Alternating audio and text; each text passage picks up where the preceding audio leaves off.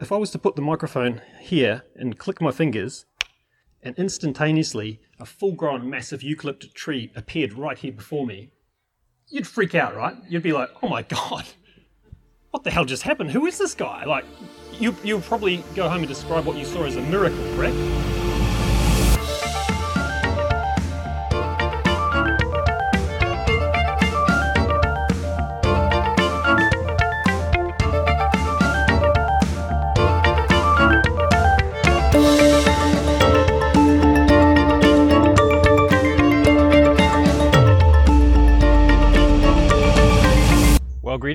Welcome on back to the Making Permaculture Stronger podcast. I'm your host, Dan Palmer, and this is episode number 16. This one's a short one, it's only 22 minutes or something, and it's a talk I gave. I, I just recorded it just in case it was usable, and it seemed to come up all right.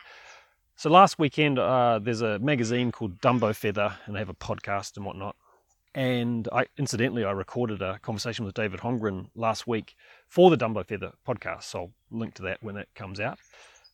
But they asked me to come and give a talk on around permaculture and farming. It was pretty vague, the, my brief, but a talk for half an hour on so at this farm festival they were holding on a lovely property down on something called the Mornington Peninsula here in Victoria, Australia. And so I showed up and and gave a gave, gave this talk and it was fun, you know, there was a bit of interactivity as you'll hear with the audience and uh, and uh, it was a chance for me to try and communicate with the general audience some of the stuff that lights me up, fires me up around um, mimicking natural process inside our work as permaculture designers as we develop landscapes, etc. Anyway, check it out, see what you make of it, and I'll possibly not see you again at the end. Usually at this point I say I'll check in with you again at the end, but I think today I won't. I'll just it'll just stop. So I'll say now, website's making permaculture stronger net. Check it out if you want, and uh, catch you in the next episode. Okay, bye bye. All right, so uh, Nathan introduced me. I've been involved in permaculture about 14 years. I teach and write and podcast and stuff, but um, do a lot of consulting. One of my favorite types of consultancy is supporting people on small or large blocks of land, kind of holding their hand and uh, guide, giving them some guidance or mentorship through the process of figuring out how to develop that land, where to put driveways and houses and roads and trees and chickens and guinea pigs or whatever the case may be. And we're chatting about permaculture today, so I, I thought flesh out that beautiful definition a little bit. Permaculture, a short definition that I like is that permaculture is a design system for sustainable living and land use. It was originated about 40 years ago, but the way I see it, it's still radical. You might think 40 years ago, shivers. Sounds a bit old fashioned. It's still radical, and I'll give you an example of what I mean by that. One thing permaculture invites us to do, it's quite it's, it's broad, but a couple of things that are really important inside the permaculture agenda are two things that, from Mother Earth's perspective, from Gaia's perspective, make the biggest difference. One of them is the decisions you make about the, the food that you put in your mouth, and one is the decisions you make about what comes out of your rear end. I was thinking this morning, if you're in a situation like this, if, you, if your food's coming from a garden like this and you're using toilets like the toilets here, what you're doing is you're closing a loop, you know, literally closing a nutrient loop where the nutrients are flowing from the ground into the food and from the food into your mouth and into your body, and some of them are flowing out of your rear end and perhaps through some sort of composting system and eventually back into the soil. What's going on there, literally, is that you are threading your life back into the fabric of Mother Earth. And I was thinking, hang on a second, what's spirituality? Like it seems to be something about becoming less separate from the cosmos and all that, right? And I was imagining someone who was in a hurry, I don't know, processing or putting out the beautiful compost they'd, they'd made from this process. Maybe they're in a hurry to get to the ashram or to the yoga class or to the meditation retreat. I was thinking, hey, you can just slow down. What you're doing is really spiritual. You're literally reconnecting, becoming uh, less separate with the with the whole.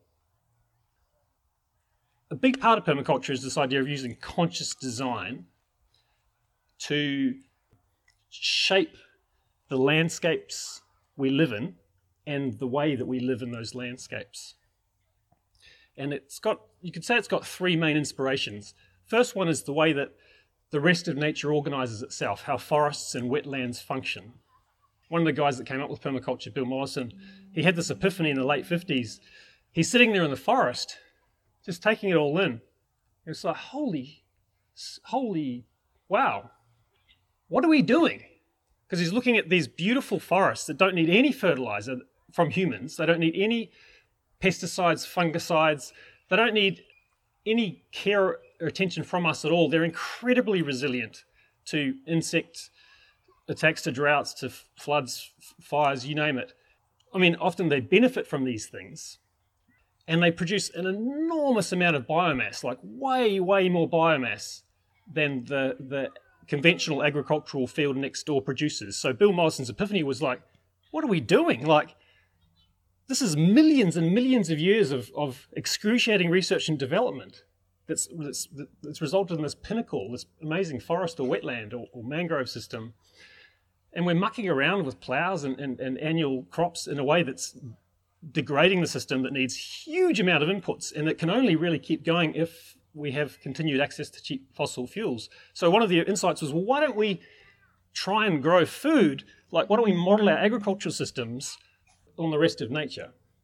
So that's one of the, these these inspirations. Another one is the way that indigenous people all around the world have been living for tens and tens of thousands of years, including the Ab- Aboriginal people of this country, who were living like just in this exquisite non-separateness with these landscapes and maintaining, stewarding these extraordinarily sophisticated and productive mosaics of wetlands and grasslands and woodlands, moving in sync with the animals, and using the simple tools at their disposal. I mean, simple in, in terms of the fire stick and so on, not in terms of their um, the, the, the spiritual side of life, etc.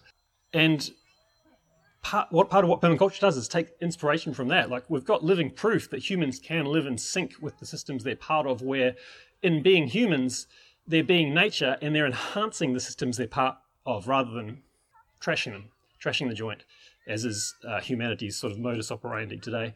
The final inspiration is from the modern science of systems ecology and energetics and all that stuff. So it's sort of a weaving together of how nature works, how people, indigenous people have historically worked, and, and some of the latest findings and all that.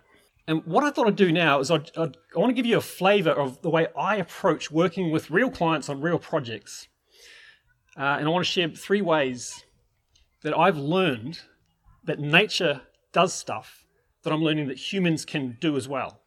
Does that sound okay? Okay, so I've got, I've got a little prop here. This is a eucalypt seed from a massive big eucalypt up behind the house there. This is, this is gum nut. I'm just trying to get a seed out of it. I've got to back up though.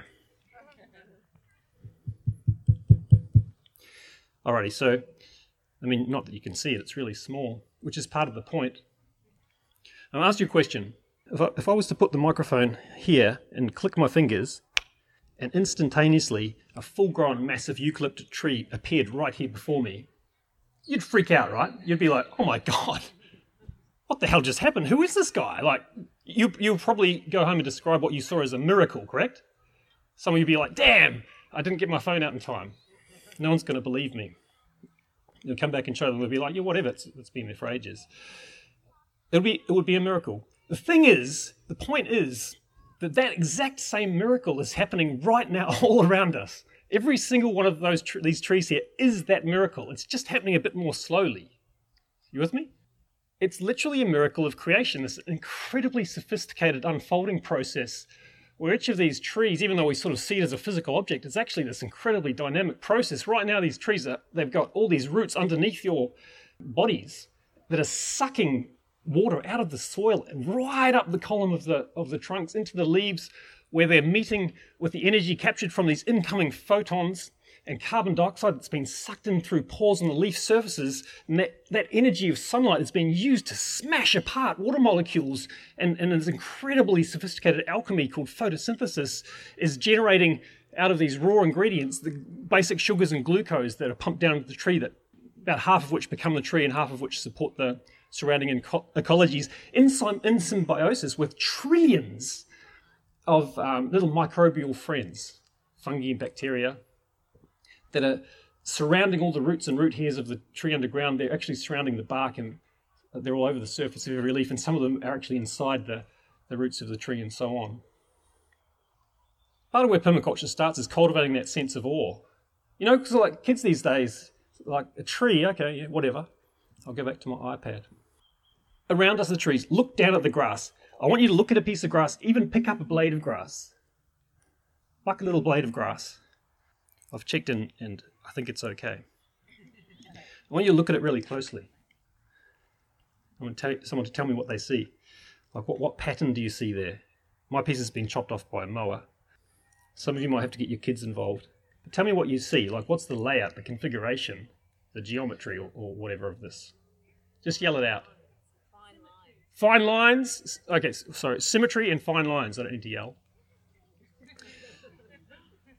Okay, let's let's let's zoom in a little more. So yeah, there's a whole. Well, there's fine lines. Is there only fine lines? There's a big non-fine central vein line, right? And so that's holding the thing up. But you know what you're seeing when you're seeing all those fine lines? I can see about 12 of them, I think, 10 or 12. Do you know why those are there and what those are doing? Yeah, there's a little bit of water and breathing stuff happening, but there's a there's a more primary function that they're responsible for. It's pretty exciting. You want to hear it? What you're looking at is a 12 lane superhighway from the atmosphere to the Earth.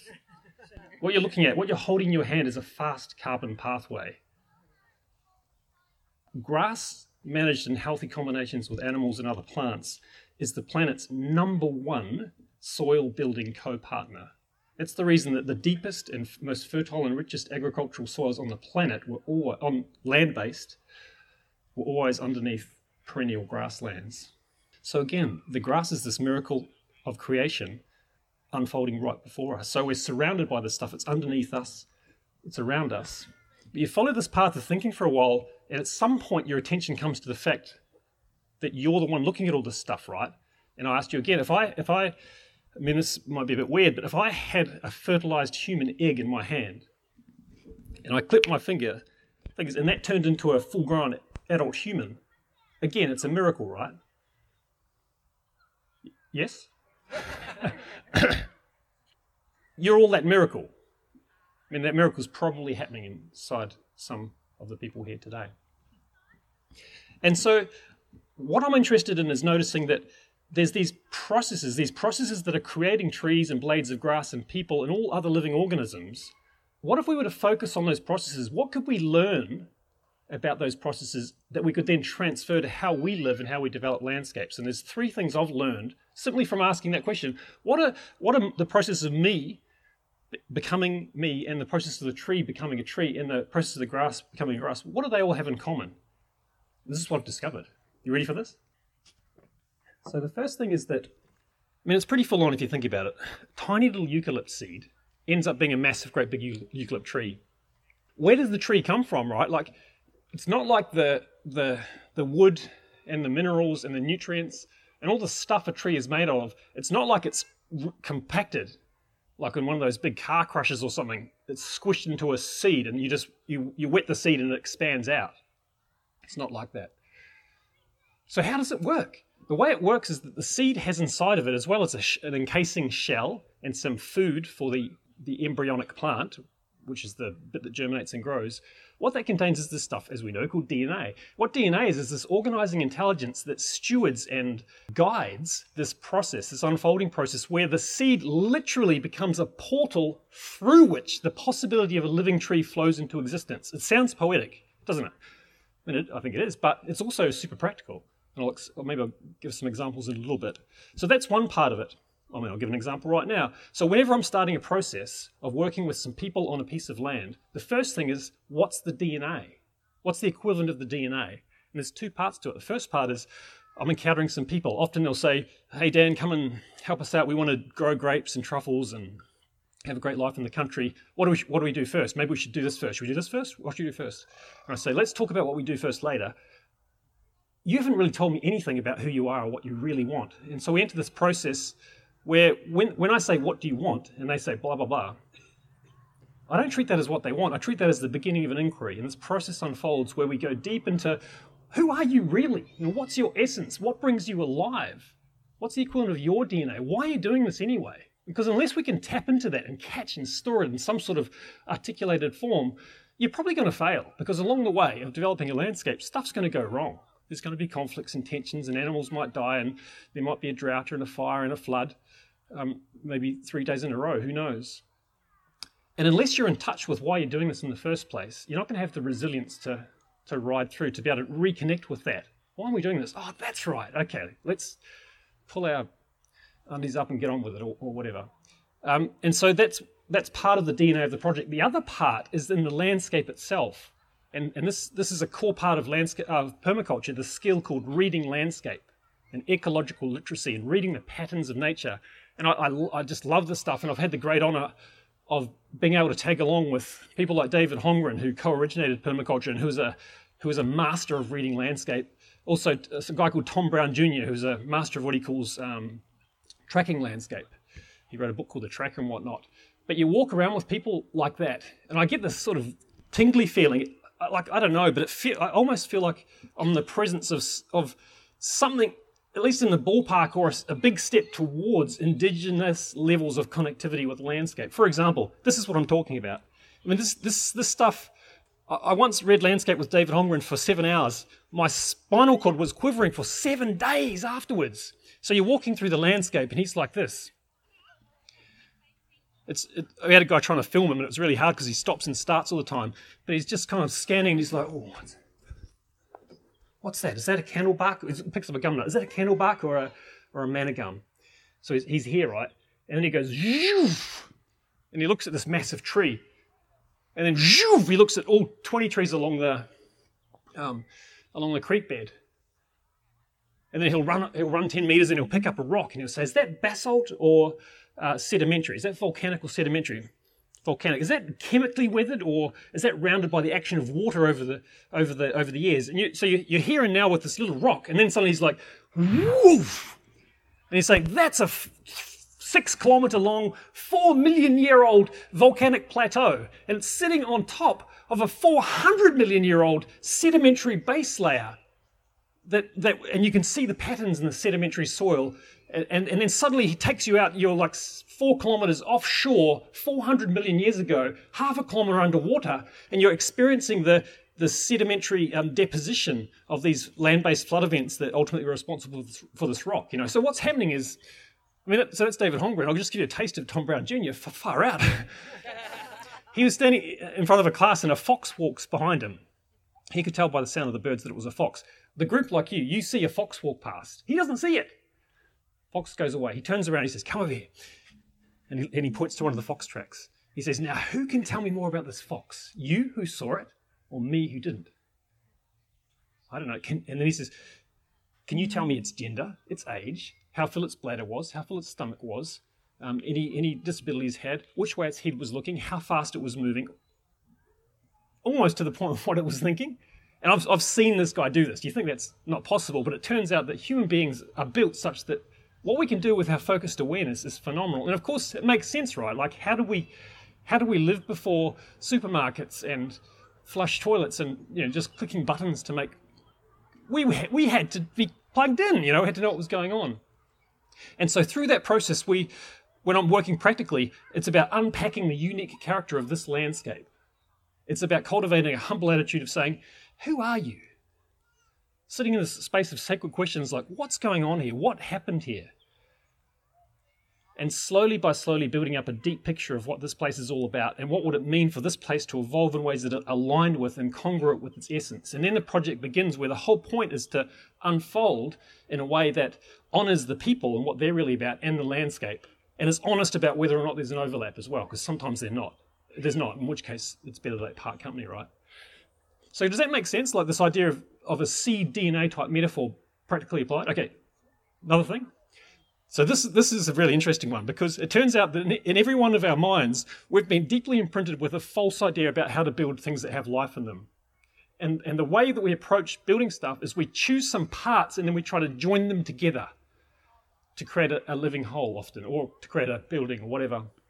We're trained as children today play as children is very often go to your room, pull open the drawer, pull out some prefabricated Lego, Lego bricks or a doll and some clothes or whatever the case may be, these prefabricated parts, and play around with joining them together in unique configurations. Aren't I clever? I combine them into this spaceship or helicopter or whatever. Then we grow up and become engineers and doctors and educators, and we do the same stuff. And in permaculture, unless you're careful, you can play the same, you can fall into the same trap. You can say, okay, oh, you, have got some land, great you want to develop it, great. Okay, make a list. I want a pond, a duck house, a chicken, a, a putting green, a, a dam, a dry, etc. You, you put down a list of 50 parts and you start to say, great, let's click them all together. Complete opposite of how nature works. You do not build a tree by assembling a pile of leaves, a pile of branches, a trunk, a pile of roots, and then pick them all up and join them together into the living tree. It's, it's not how it works. I mean, it sounds ridiculous when you put it like that. But what I've found is that it's totally possible to use this kind of unfolding process as opposed to an assembling process to create phenomenally beautiful landscapes and whatever else for that matter. And so by immersing in the whole, the wholeness, the unique essence of these people in this place together, how can we unfold um, solutions and configurations that are utterly unique because they're adapted to the unique in the world specific context they find themselves in? Because you can probably all, hey Benny, you can, prob- you can probably all um, identify, I don't know if some of you on land, right? As soon as you get land, this is what happens. Every Tom, Dick, and Harry, very generously, and Harriet, very generously comes and offers you free advice. You should buy this, you should do this. Oh, so and so's got a Japanese hot tub, you should get one of those. Blah, blah, blah. These are all parts that you're being invited to assemble. As opposed to, yeah, but what are we about and how do we we might do some of these things, but how do we do them in a way that, that fits our context? You look at the branch of a tree, there is not another branch in the world that, that, that is that shape. It's uniquely adapted to the context it finds it in because as it was unfolding, as it was emerging, guided by the DNA of that process, it was completely adapted to the forces at play. Where's the sun coming from? Where's the wind coming from? Where's the next tree? All that kind of stuff. And that's why it feels so good. It feels so kind of tensionless and just right. And what I'm finding is if you take this kind of approach and instead of trying to click parts together, you unfold parts from within the fabric of the pre existing whole system, that you can create systems that fit and they, they have something like that feeling of nature, which is what humans used to be able to do. A lot of the beautiful archi- traditional architecture of the world has that feeling. So this applies across the board to architecture, to permaculture, to farming, to education, to engineering, to modern development. When you think about modern development, oh my God, right? Just a whole bunch of parts, concrete panels, steel, glass, click them together and so on. Okay, I must be pretty close. Yeah, two quick questions and I'll wrap it up. Or no quick questions. Okay, well, I'll wrap it up. Um, well, thanks for listening. It's been fun. I, I do hope to uh, have some actual conversations with some of you.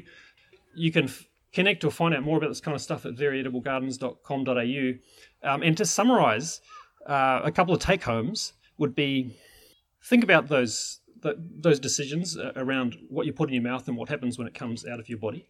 And yeah, like maybe, you know, just maybe explore when you're developing your backyard or your farm or whatever the case may be, what it might mean to, to really tune in deeply into the essence or the DNA of these things and then to unfold the parts out of the whole rather than just shoving a whole lot of preformed stuff out of a catalogue together. And in my experience, at least, you, the results you get are just so much better. Oh, a question, great. Yep.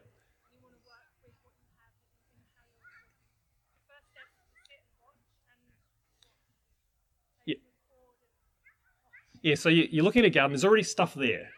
And that, that's one thing, there's no such thing as a blank slate. There's already stuff there. So you're always retrofitting, you're always evolving a pre existing whole system. So, yeah, what I'm inviting, what the approach I've found useful is, is the first thing is just to listen and watch but not from in, not, not from inside through the window or not from one spot, but get out there and move around with your body. Take your shoes off and just go and have a cup of tea there, or a cup. Of, if you if it's if you look on some property, go and set your tent up there and then camp there, and and and and just you'll discover all the stuff, learn all the stuff about it, and tune in more to what you want to be feeling in the space. How do you want it to function for you? And then through that conduit, start to hone in on what about if we did this first rather than trying to draw up a, a master plan and, and, put yourself five or ten years in the future, just be here now and focus on what will be a really good next step. And often it'll be around something like sorting out the water or access or main structures first, and then coming to plants and other things later on. So yeah, just immerse, hone in on the next step, and then make the move. Do something and see what happens. And, and if you can, mock it up first. You know, like before you build a retaining wall, put some cardboard there, and then oh shit, that's way too high. Much easier to chop it a bit shorter with the scissors than have to take off a whole row, row of bricks. Yeah. okay. Thank you. Thanks very much.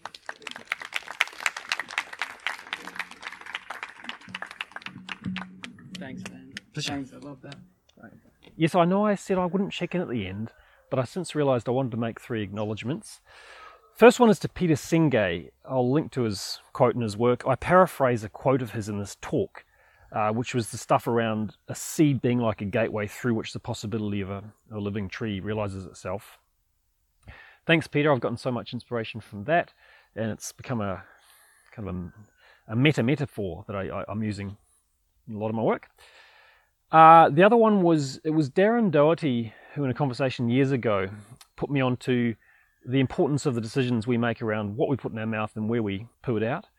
So, which I play around with that idea in the talk, obviously. Thanks, Darren.